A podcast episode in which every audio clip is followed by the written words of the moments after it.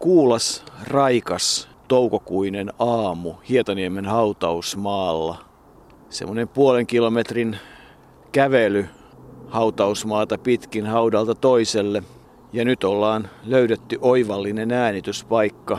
Ei ihan oikeastaan kohteen luota, mutta kyllähän se kuvaa sitä määrää historiaa, mitä Hietaniemen hautausmaa kätkee, kun nyt istutaan säveltäjä Toivo Kuulan haudan vieressä. Ehkä juuri sen takia käytit tuota ensimmäistä adjektiivia sanaa kuulas, kun katselit tuota Toivo Kuulan hautaa. Siihen on haudattu hänen vaimonsa Alma myös ja, ja muita sukulaisia. Me olemme lähellä siis Sylvi Kekkosen hautaa. Ja, ja kysymys on maan äideistä, niistä seitsemästä ensimmäisestä, jotka ainakin minun mielestäni ovat ne varsinaiset maan äidit. Tuo ilmaisu maan äidit ja maan äiti on jäänyt jo pois nykyisten presidenttien aikana. Ei puhutaan enemmän presidenttien puolisoista. Maan äidit olivat erittäin tarpeellisia ja tärkeitä silloin vuosisadan tai itsenäisyyden alussa ja sotien jälkeen. Ikään kuin äidit, niin äidit tuovat aina turvaa ja kyllä se suomalaisille oli tärkeää, että tuolla presidentinlinnassa oli myös nainen, joka saattoi sitten omalla tavallaan vaikuttaa tähän yhteiskunnan kehittymiseen. Niin ja kun ajattelee niitä seitsemää vahvaa naista, jotka linnassa presidentin puolisona, maan äitinä, rouva presidenttinä tai sitten vaikka rouva Stolberina, Relanderina, Svinhyvynina, Kalliona, Rytinä, Paasikivenä ja Kekkosena linnassa vaikuttivat, niin kyllähän tämä aika, minkä he elivät, itsenäisyyden alku, sisällissodan arvet, iloinen 20-luku, kieltolain loppu, kohti sotaa tietyllä tavalla 30-luvun normalisoitumisen aika, mutta kuitenkin sitten aika tulevan sodan varjossa, sota-aika, yhtenäisyys, yhteisöllisyys, selviämiskamppailu, sitten se teollisuuden nousu osin sotakorvausten myötä, muutoksen aika ja moderni yhteiskunta, niin kyllähän nämä maan äidit ovat eläneet ihan toisenlaisen jakson, nämä äidit, kuin sitten heidän seuraajansa. Tuossa kun puhuit noista titteleistä tavallaan, niin kyllähän tuo presidentin puoliso maan äitinä oleminen, se oli virka.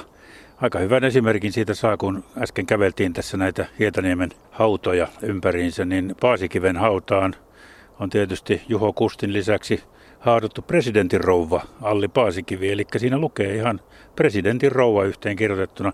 Samassa haudassa on Paasikiven ensimmäinen vaimo, valtioneuvoksetar Anna Paasikivi, mutta Alli Paasikivi oli sitten se rouva, joka siellä presidentin linnassa vaikutti.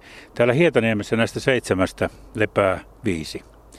Ja, ja kahta muuta, jos haluaa haudolta etsiä, niin, niin Kaisa Kallio löytyy tietysti Nivalan hautausmaalta.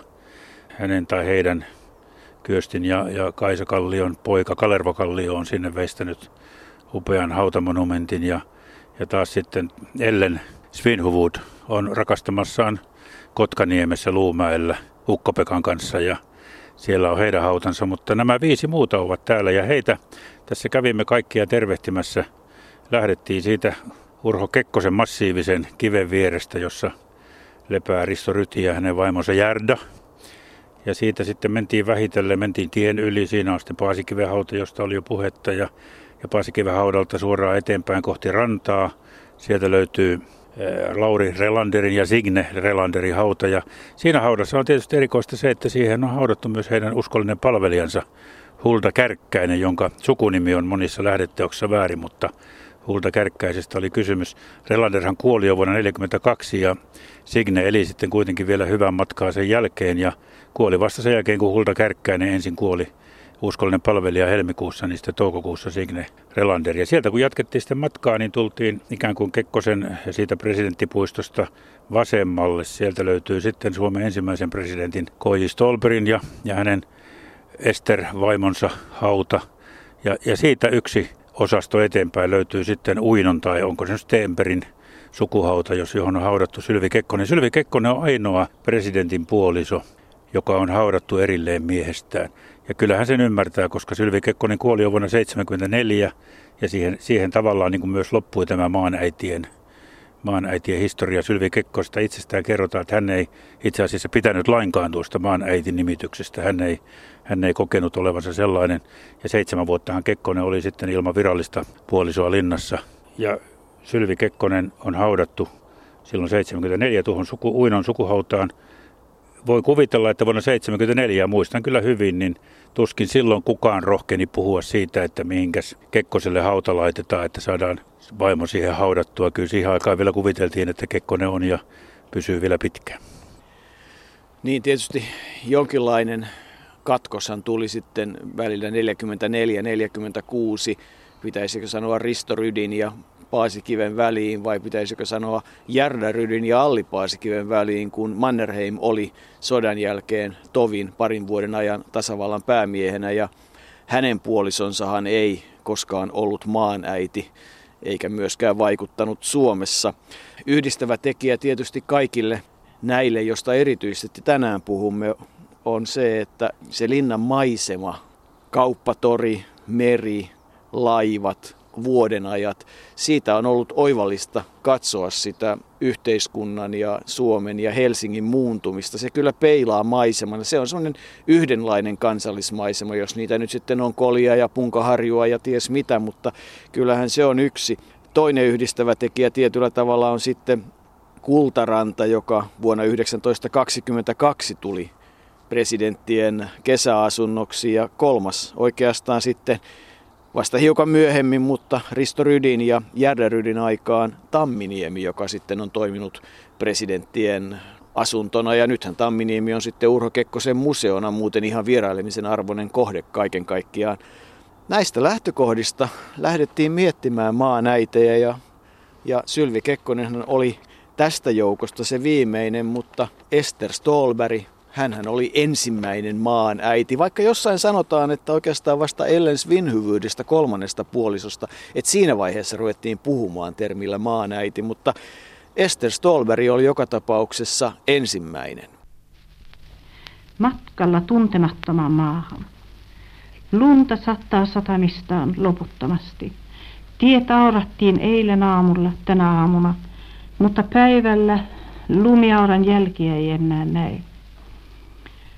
Putoava lumi peittää kohta kaiken.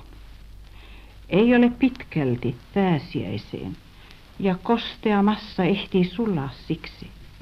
Mutta tämän viimeisen kevätlumen täytyy sitä ennen sataa.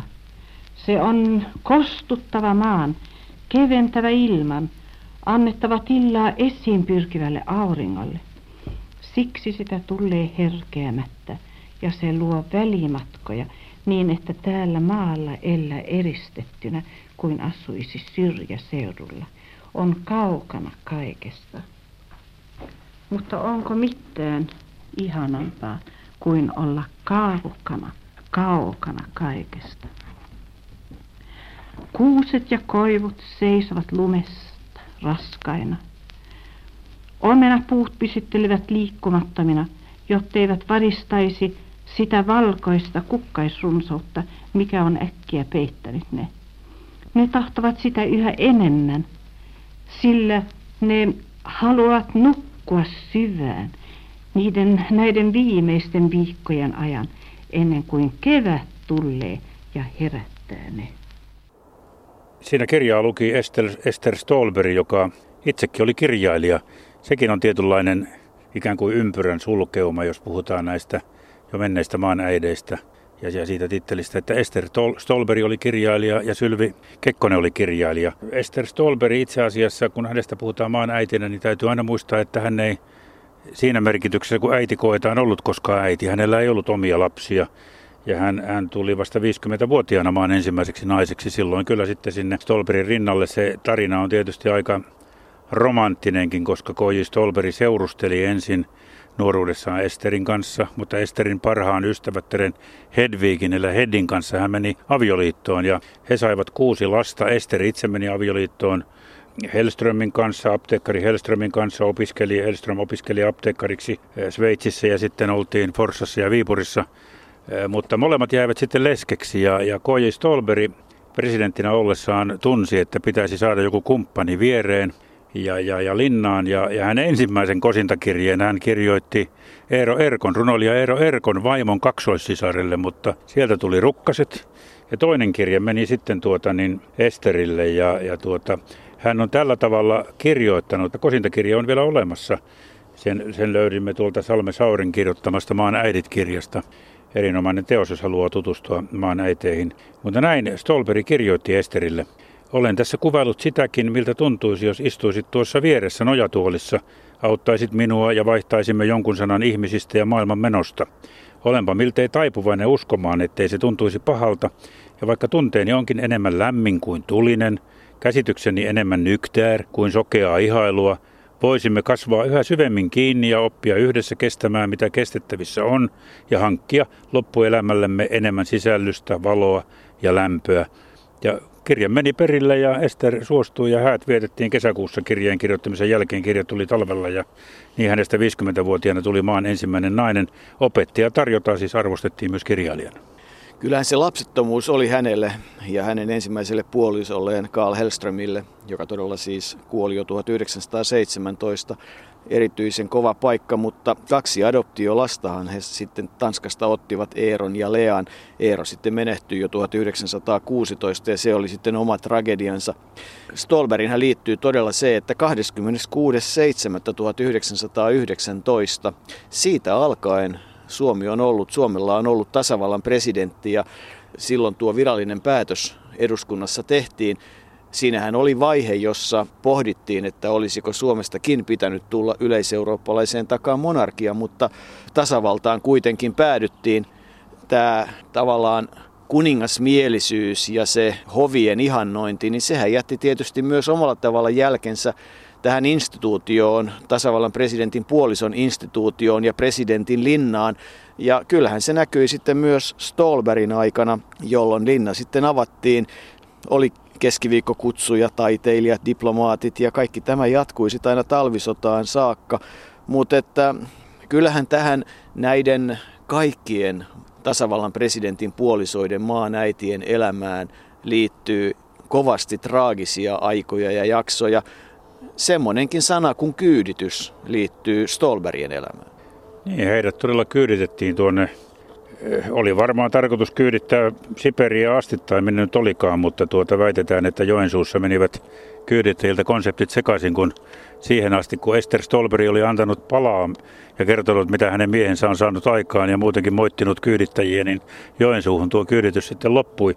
Ester Stolberillahan, jos, jos palataan sinne alkuun, niin ei ollut mitenkään helppoa tulla silloin vuonna 20 linnaan, koska Koi Stolberilla ja Hedi, Hedillä oli kuusi lasta. Ja, ja lapset eivät kyllä oikein Esteriä hyväksyneet. Ei häntä hyväksynyt oikein Eversti Äimäkään, silloin adjutantti, nimi aika hauska Äimä.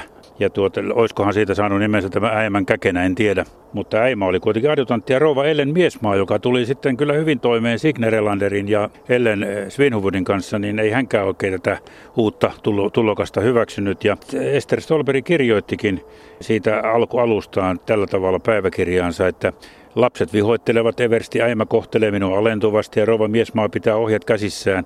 Mutta ehkä minä en ole tarkoitettukaan johtamaan taloutta, vaan luomaan tälle nuorelle tasavallalle sellaisia traditioneja, joita tulevat presidentittäretkin, semmoinen hankala sana, voisivat noudattaa.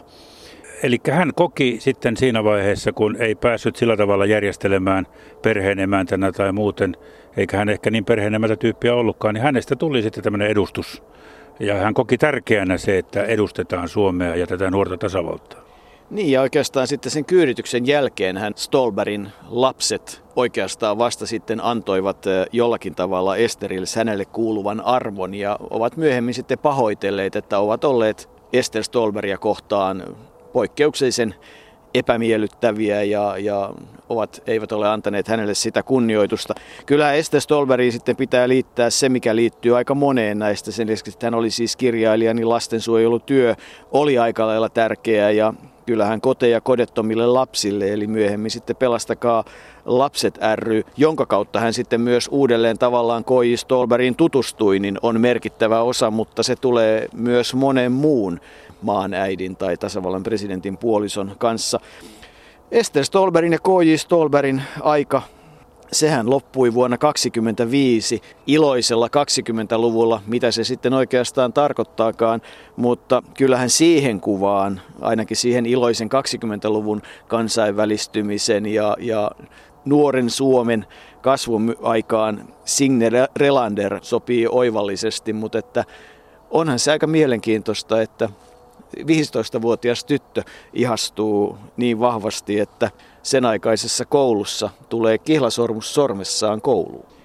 Niin, sitä sattuu varmaan. Siihen aikaan se oli varmaan harvinaista ja kyllähän opettaja sitten kuitenkin suhtautui ymmärtävästi ja totesi, että vaihda se vasemmasta kädestä oikeaan ja, ja näin meni. Mutta se avioliitto kesti aina sitten vuoteen 1942, jolloin Lauri Relander kuoli aika yllättäen ja, ja Signe joutui sitten Hulda Kärkkäisen kanssa lopun elämäänsä viettämään ilman aviomiestään. Tuosta Ester Stolberista vielä, kun puhuttiin, että hän oli kirjailija, niin se on varmaan monelle yllätys. Ei häntä suuresti niin kirjailijaluetteloista löydä enää. Hänen pääteoksenaan pidetään sunnuntaiteosta, jossa hän käsitteli tätä pojan kuolemaan liittyvää surua, mutta sitten hän on tehnyt Matilda Vreden kaksiosaisen elämäkerran, joten kyllä hänellä merkittävä tuotanto on kuitenkin siitä, siitä ei pääse mihinkään. Ja ja tuota, kirjailijaksi häntä voidaan myös kutsua. Signe Relander, hän oli siis Viipurista, kun Viipurin maaherrana oli, oli ennen presidentiksi tuloa, niin Viipurista tultiin Helsinkiin ja Signe oli jo synnynnäinen diplomaatti. Hän oli saanut vahvan tuollaisen edustus- ja, ja seurapiirikasvatuksen ja, ja tuota lähti sitten täysin mielin ja täysin rinnoin edustamaan nuorta tasavaltaa. Hän oli todellinen kuningatar aineesta, jos näin voi sanoa, Lauri Kristianin rinnalla ja reissulassiksen Kristian, Lauri Kristian kutsuttiinkin, joten mikä siinä käytiin vähän matkoillakin. Mutta aika vähän nykypäivän. Onko niin, että peräti kolme ulkomaanmatkaa vai miten se sitten menikään? Kyllähän Signe Relanderiin paljon asioita liittyy. Häntä kuvataan muodikkaana, edustuskelpoisena, käsityöt ja vaatteiden suunnittelu, yhtä aikaa sitten kielitaitoinen, tyylikäs, mutta toisaalta pidättyvä. Hän eli sen ajanjakson 25-31 niin sanotusti maan äitinä ja, ja kyllähän sitten heidän kautensa jälkeen se Pampusaari kannaksella, niin, niin se oli tärkeä paikka tälle pariskunnalle. Jollakin tavalla Signe Relander on eniten näistä tietyllä tavalla semmoinen, miten nyt sanoisi, kuningatar-tyyppi. Näin varmasti voidaan sanoa, vaikka sitten kuningattarelle Tietysti tuo loppuelämä oli aika vaatimaton. Hän asui vuokra-asunnossa Topeliuksen kadulla ja palvelijansa kanssa välillä oli poikakin siellä alivuokralaisena sitten hänellä ja, ja tälleen. Mutta, mutta joka tapauksessa se aika, mikä hän linnassa vietti sen kuusi vuotta, oli, oli sitä aikaa, jolloin tarvittiinkin presidentin rinnalle tuollainen edustava puoliso. Ellen Svinhuvud oli sitten aivan toisenlainen, hän joka rakasti sitä Kotkaniemeä siellä Luumäellä ja on sinne haudattukin. Hän oli tuollainen rehevä suomalainen nainen ja kun tiedetään se, että Ukko-Pekka 1910-luvulla joutui karkotetuksi Siperiaan vuosikausiksi, niin Ellen oli miehensä mukana heti siinä karkotusmatkalla ja tuli välillä sieltä pois, mutta kävi kaksi kertaa siellä uudelleen ja uskoi koko ajan siihen, että Ukko-Pekka sieltä vielä joskus palaa. Ja niin hän siinä kävi.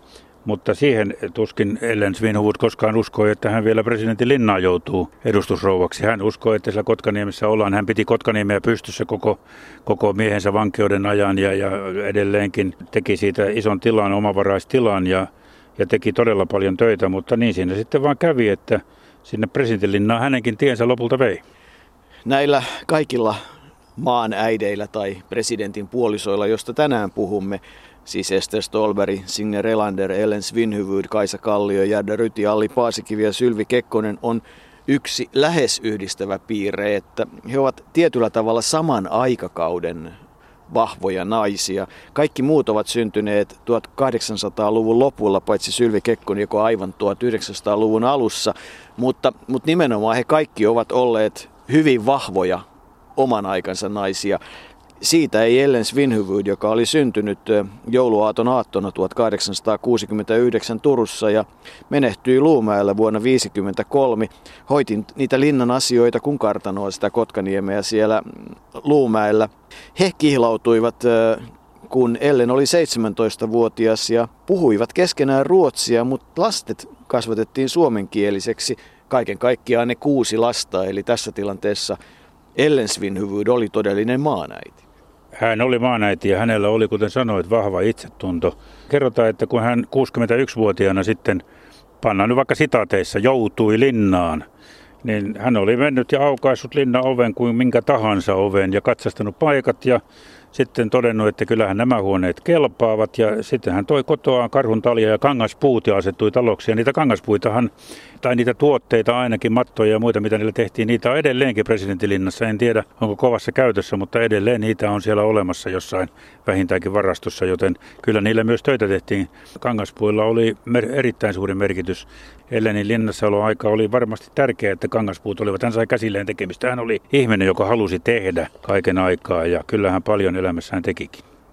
Kyllä, ja, ja oli luonteva hyvän tuulinen emäntä, näin häntä kuvataan. Ja tietysti jos puhuttiin, että mikä on yhdistävä tekijä kaikille näille puolisoille, niin yhdistävä tekijä on se, jota mekin itsenäisyyspäivänä voimakkaasti seuraamme, ovat nämä linnan vastaanotot. Ja yksi asia, mitä, mikä muuttui tai muuntui Ellen Svinhyvydin aikana, oli se, että, että puolisot tulivat enemmän mukaan itsenäisyyspäivän juhliin. Ja kyllähän tietysti suussa edelleen, kun Norssin vieressä Helsingissä oli Stellan konditoria ja, ja täytyy myöntää, että yksi erityisiä herkkuja nuoruuden aikana ja taisipa ihan ylioppilasjuhlissakin olla Ellen Svinhyvydin torttu. Marengin ja kahvin ja kreemin maku, mantelin maku tulee edelleen suuhun. Ikävä kyllä sen tarina on sitten myöhemmin ollut jonkun verran surullinen, mutta olkoon niin. Stella älysi Stellan konditoria pyytää Ellen Svinhyvydiltä tälle Sansrival-tyyppiselle kakulle Ellen Svinhyvydin nimeä ja niinhän siinä kävi. Ja kyllähän niin on joissain lähteissä, että nimenomaan Ellen Svinhyvydin aikana ja hänen luonteestaan johtuen ruvettiin puhumaan oikeastaan siitä käsitteestä maanäiti. Hän oli vaikuttavan näköinen ja kokoinen siitäkin. Se varmaan johtuu sitten toisaalta, vaikka puhuit tuosta leivonnaisesta, niin ruoka yleensä linnassakin oli maanläheistä. Oli paljon silliä ja perunaa, oli hernekeittoa mutta kyllä Ellen Svinhuvulta löytyy sitten tuommoinen, en tiedä, kai tämä voidaan pitää vähän kujelevana tämä kertomus siitä, että hän oli jollain rapuillallisella uhonnut ennen illallista syömänsä sata rapua, mutta hyytyi 80. Kiehtovia persoonia ovat nämä vahvat naiset. Olisi ollut mukava saada heihin tutustua muutenkin kuin täällä Hietaniemessä kävellen. Tämäkin on itse asiassa oikein mukavaa. Ellen Svinhuvudin ja PS Vinhyvydin aika linnassa loppui vuonna 1937, kun presidentiksi tuli sitten Kyösti Kallio. Ellen Sinhyvyyden eli sitten vielä vuoteen 1953 saakka, elokuun 24. päivä 53 hän menehtyi. Ja niin kuin sanottu, hänet on haudattu Luumäelle, niin kuin hänen seuraajansa on haudattu Nivalaan, eli Kaisa Kallio kuoli vuotta myöhemmin 24. marraskuuta 54 Nivalassa ja Nivalassa hän oli syntynyt 28. toukokuuta 1878 maatalon tytär ja talonpoikaisen arvokas puoliso sen lyhyen ajan, jonka hän linnassa maanäitinä vaikutti. Kun aikanaan Kyösti Kallio lähti ehdokkaaksi presidentinvaaleihin, niin hän sanoi itse Kaisalle, että ei hänet tule valituksi, vaan kysymys on vain tämmöistä poliittisesta pakosta ja hän joutuu siihen menemään. Ja, ja Kaisa Kallio, Kallio julkisesti pidettiin juuri tuon taustansa takia opillisesti sivistymättömänä ja ei hänellä kielitaitoa ollut tai seurapiiritottumusta. Mutta sitten kuitenkin Kallio valittiin. 177 valitsijamiestä tuli hänen taakseen ja kaksi viikkoa jäi Kaisalle talonpoikaisnaiselle aikaa säätää itsensä Helsinkiin ja Linnaan, mutta niin hän teki ja hän toi mukanaan sen talonpoikaiskulttuurin. Samalla kun hän kuitenkin toi mukanaan myös, myös pojan tyttärensä Tellervon, joka oli erittäin tärkeässä osassa sitten hänen linnassaoloaikanaan. Tellervo joutui eristetyksi äidistään jo pienenä, koska oli tuberkuloosivaara ja kuvavesti ja Kalervo. Poika asui sitten tuossa linnaa vastapäätä, mutta Tellervo oli paljon linnassa ja kyllä on sanottu, että Kaisalle siitä Tellervosta ja Tellervon olemassaolosta ja linnassaolosta oli erittäin suuri merkitys hänen viihtymiselleen. Ei hän koskaan kunnolla siellä viihtynyt, mutta teki sen, mikä vaadittiin ja osasi kääntää tuon niin sanotun sivistymättömyytensä, että teki talonpoikaiskulttuuria tunnetuksi sitten presidentin puolisona ja se oli musta, minun mielestäni se oli taitava siirto ajanjakso oli vaikea. Siihen kuului talvisota ja talvisodan rauhan hyväksyminen, mutta et kyllähän Kaisa Kallio oli Heikkilän talossa aikamoisen koulun ehtinyt käydä parinkymmenen vuoden aikana, kun vanha emäntä Artuna Kangas piti kuria ja jöötä. Ja kyllähän tietysti avioliitto, josta kuusi lasta vuosien 1903-1915 välillä, siis jo ennen itsenäisyyden aikaa oli syntynyt, niin oli siinä mielessä aika kovaa, että jo kaksi vuotta avioliiton solmimisen jälkeen 1904 Kyösti Kallio aloitti valtiomiesuransa Helsingissä ja kyllähän tämä etäisyys aikaan sai sen, että parisuudet tietyllä tavalla oli vaikea ja siihen aikaa liittyy voimakkaasti se, joka yhdistää aika montaakin näitä, on se, että tätä kirjeenvaihtoa, kovaa kirjeenvaihtoa, ihan päivittäistäkin kirjeenvaihtoa nämä puolisot kävivät keskenään. Myös Kaisa Kallio liittyvät nuo kangaspuut ja, ja sitten tietysti semmoinen suomalainen kulttuuri, kalevalaiset naiset, partio. Ja onhan hänen aikanaan hiekkalaatikkokin saatu linnan pihalle. Sen äärellä hän kutoi sukkaa sitten presidentin puolisona ja katsoi lapsen lapsen perään. Ja sekin oli varmaan aivan ainutlaatuista, että hänen aikanaan ei linnassa alkoholia tarjoiltu. Kaisa Kallio oli uskonnollinen, ei ehkä nyt mitenkään kiihkoon asti, mutta kuitenkin ja hänellä oli tietty elämänkatsomus ja tietyt elämäntavat. Ja mikä oli kuitenkin tärkeää, hän oli sitten kuitenkin onnistui siinä presidentin puolisona niin hyvin, että hänestä tuli tuollainen ihailtu suomalainen nainen, jota muun muassa aristokraatit, kuten Mannerheim ja Järda Ryti, ihailivat avoimesti. Ja, ja Kaisa Kalliosta voidaan sanoa, että kaikki on mahdollista, jos osaa tehdä sen omalla tavallaan. Kyllä, ja kun hän menetti puolisonsa, kun Kyösti Kallio traagisesti matkalla Nivalaan sairaana miehenä Mannerheimin käsivarsille kuoli 1940, niin kyllähän jo pari vuotta aikaisemmin, 60-vuotispäivänään Kaisa Kallio sai aika huomattavan lahjoituksen ja kansan koti, lepo koti maaseudun naisille. Hän teki paljon sosiaalista työtä, Martat ja pelastusarmeija olivat hänelle tärkeitä ja tietyllä tavalla se kristillisyys, ihanteellisuus, isänmaallisuus, se on ajan kuva. Edettiin matkalla kohti maailman myrskyä ja talvisotaa ja niin kuin todettua, niin tälle pariskunnalle tuli se kohtalo solmia se talvisodan rankka rauha 13.3.1940 hän talvisota päättyi ja kyllä se aika varmasti oli rankka ja varmasti se osittain vaikutti myös Pyösti Kallion menehtymiseen. Se henkinen paine, minkä kansa silloin kävi, niin se oli huimaa. Se oli selviytymiskamppailua ja selviytymiskamppailua erityisesti oli Järda Rydin ja Risto Rydin aika sota-ajan presidentti. Kyllä Järda Ryti monella tavalla on ollut äärimmäisen mielenkiintoinen 97-vuotiaaksi saakka elänyt presidentin puoliso.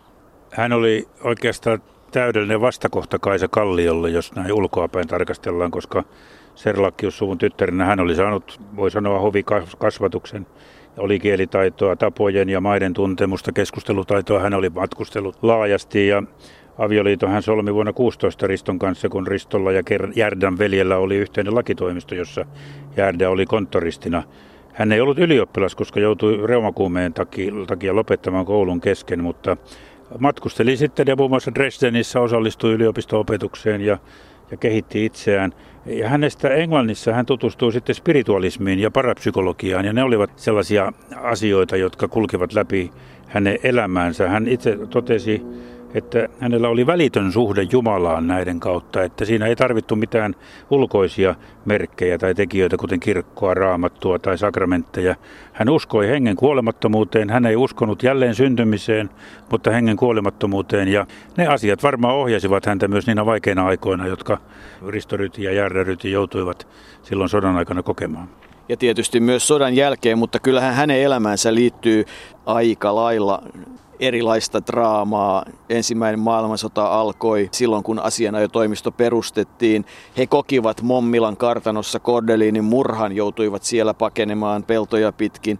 Jäddä oli paikalla, kun Heikki Ritavuori ammuttiin 1922 ja he kokivat myös sen kallion kuoleman, eikä sitten tietysti vähin ole tämä sotasyyllisyys oikeudenkäynti ja siihen liittynyt kymmenen vuoden kuritushuometuomio, mutta Jädä Ryti puhui hän oli hyvin isänmaallinen ja uskonnollinen ja hän vetosi kansaan muun muassa seuraavalla tavalla. Minä tahtoisin vakuuttaa teille, ei ole sellaista ihmistä, jota Jumala ei palkitse hyvästä tahdosta. Nyt on reserviläisten perheiden hyväksi tämä radiotilaisuus järjestetty.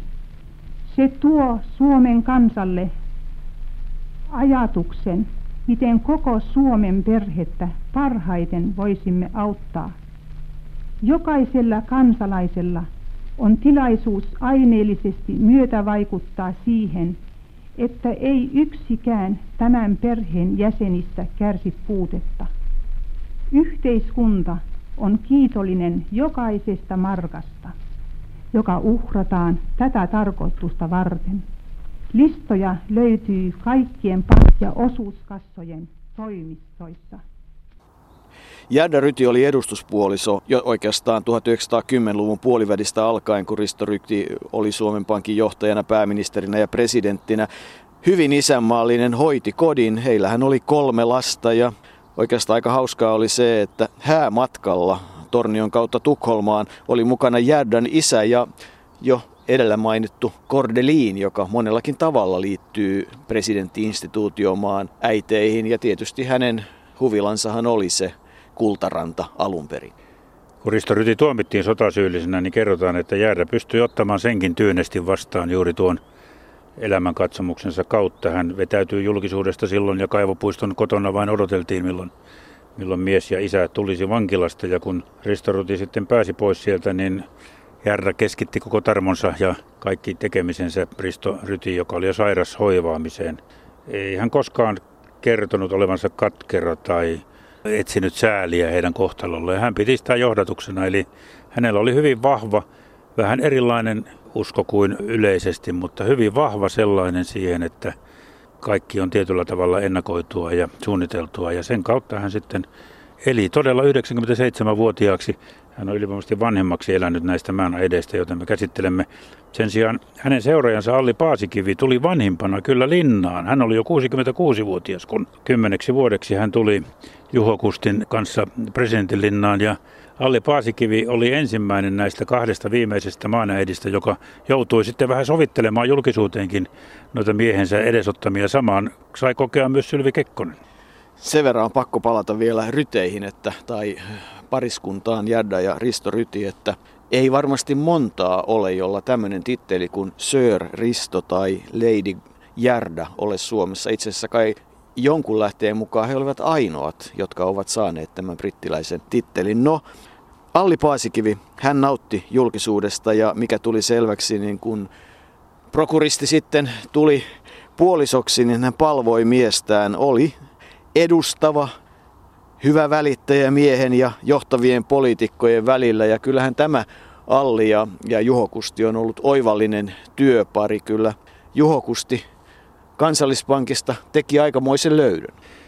Joo, se on ihan hauska tarina, miten he tapasivat. Allihan oli silloin avioliiton solmimisen aikaa 54-vuotias. Hän oli sinkku, kuten nykyisin sanotaan, kosioitakulma oli riittänyt, mutta kukaan ei ollut kelvannut. Ja aika äh, hauskalla tavalla sitten äh, läheisillä ja pankin työntekijöille selvisi, että nyt onkin jotain vipinää Paasikiven ja, ja prokuristin kanssa, koska heidät pongattiin Seurasaaresta poimimassa valkovuokkoja. Ja se oli kulma varma merkki, että nyt on jotain, jotain säpinää. Ja niin sitä oli. Ja todella kun, kun Alli oli jo 66-vuotias, hän kymmeneksi vuodeksi tuli presidentinlinnaan. Hänestä on jäänyt yksi, sanoisinko, anatominenkin muisto, jota käytetään tänäkin päivänä. Naiset puhuvat alleista. Ja sehän tarkoittaa sitä, että koska Alli Paasikivi, joka tykkäsi edustaa, hän tykkäsi hienoista komeista puvuista ja röyhelöistä puvuista ja hihattomista. Hän piti hihattomia pukuja ja ojentaa ja lihas molemmissa käsissä oli jo sen verran vanhalla ihmisellä kuitenkin niin kuin löystynyt, että siellä oli, ne riippuivat niin sanotut allit, joista puhuvat naiset vieläkin tänä päivänä. Olen nähnyt, kun ihminen sanoo, nainen sanoo, että mullakin alkaa olla jo tämmöiset allit täällä, joten se ainakin on jäänyt Alli Paasikivestä pysyväksi muistoksi, mutta parempi muisto on ehkä se, että, että kun Juho Kusti oli todella äkkipikainen ja känkkäränkkä ukko, näin voidaan sanoa, niin Alli Paasikivi oli se, joka esimerkiksi julkiseen sanaan lehdistöön piti suhteita yllä ja yritti parhaansa mukaan järjestää myös haastatteluja, joihin Paasikivi ei meillä olisi lähtenyt, joten siinä hän teki suuren urakan, että sai sitten miehensä julkisuuskuvan kuitenkin tietyllä tavalla siloteltua. Rankkoja jaksoja osui heidänkin aikaansa, tietysti sodan jälkeinen aika, mutta jo ennen sitä ensin tietysti tämä suutarin tytär Kärkölästä, joka suomalaisen yhteiskoulun ja teatterin kautta ja pankin kautta sitten tuli maan äidiksi. He olivat myös lähettiläspariskuntana Moskovassa ja, ja sitten tietysti oli tuo pääministeriaika ja, ja presidenttiaika hallitseva tomera, jolle lapset olivat lähellä sydäntä, vaikka omia ei ollutkaan, partio ja sitten muun muassa Lastenlinnan kansalaiskeräys oli hänen aikaansa, joka tietysti siitä saa ajankuvan tähän päivään, kun käydään lastensairaalan keräyksiä. Kolme merkittävää tutkimussäätiötä, eli lastentautien tutkimussäätiö, Alli Paasikiven säätiö ja kyllähän tuo maailmanpyörä, joka Linnanmäellä pyörii, niin lastenpäivän säätiöhän Linnanmäkeä pyörittää ja siinäkin hän oli mukana sekä vahva toiminta Pelastakaa lapset ryssä. Alli Paasikivi oli hyvän tekijä ja niin hän ajatteli niin kuin seuraavasta voidaan kuulla. Niin sodan jälkeisenä vuosina suoritettiin maamme, maassamme laajaa sosiaalista työtä ja myöskin, myöskin presidentin linnasta käsin. Tämä työ oli hyvin lähellä sydäntäni ja tuskin olisimme voineet sitä niinkään tuloksellisesti suorittaa, jolle meillä olisi ollut niin uhrautuvia, monia uhrautuvien naisten perheelämien ja äitien tukea. Lukemattomat yleishyödylliset tarkoitukset ovatkin heidän uutterien ponnistustensa tuloksia. Tässä kotimme naapurina on nyt syöpäsairaala, joka on eräs noiden keräysten tulos. Ajattelen myös mielelläni lasten päiviä Linnanmäkineen. Ajattelen lasten linnaa, joka on todellinen pääkaupungin ylpeys. Muistelen suurella ilolla lasten juhlia linnassa ja lukemattomia muita käyntiä. Varsinkin lasten juhla oli miehelleni myöskin hyvin mieluisa tilaisuus. Sellainen oli Alli Paasikivi ja, ja hänen jälkeensä sitten vuonna 1956, 10 vuoden jakson jälkeen, linnan emäntänä, tasavallan presidentin puolisona ja maanäitinä oli Sylvi Kekkonen, vahva nainen, vaikka kovin hauraalta vaikutti. Ja kovasti paljon erilainen kuin edeltäjänsä Alli, joka Alli Paasikivi tykkäsi myös matkustella ja itse asiassa kun hän tuolla Ranskan rivierolla ja missä milloinkin oli, niin hän vaati myös sitten tavallaan ikään kuin kuninkaallisen kohtelun. Oli sitten kuitenkin tarkka, että jos lounaan jälkeen viinipulloa jäi jotain, niin hän pani kynällä merkin siihen, että tähän asti siitä on juotu sitten, kun päivälliset jatkuvat, niin sitten tulee tietää, että varmasti viini on tallella. Mutta hän vaati kyllä kohtelua itselleen. Sylvi Kekkonen halusi pikemminkin vetäytyä julkisuudesta. Hän piti niitä kirjallisia piirejä tuolla Tamminiemessä ja Linnassakin, mutta ei hän niihin hirveästi puheellaan osallistunut, mutta tarkkaili ja seurasi ihmisiä.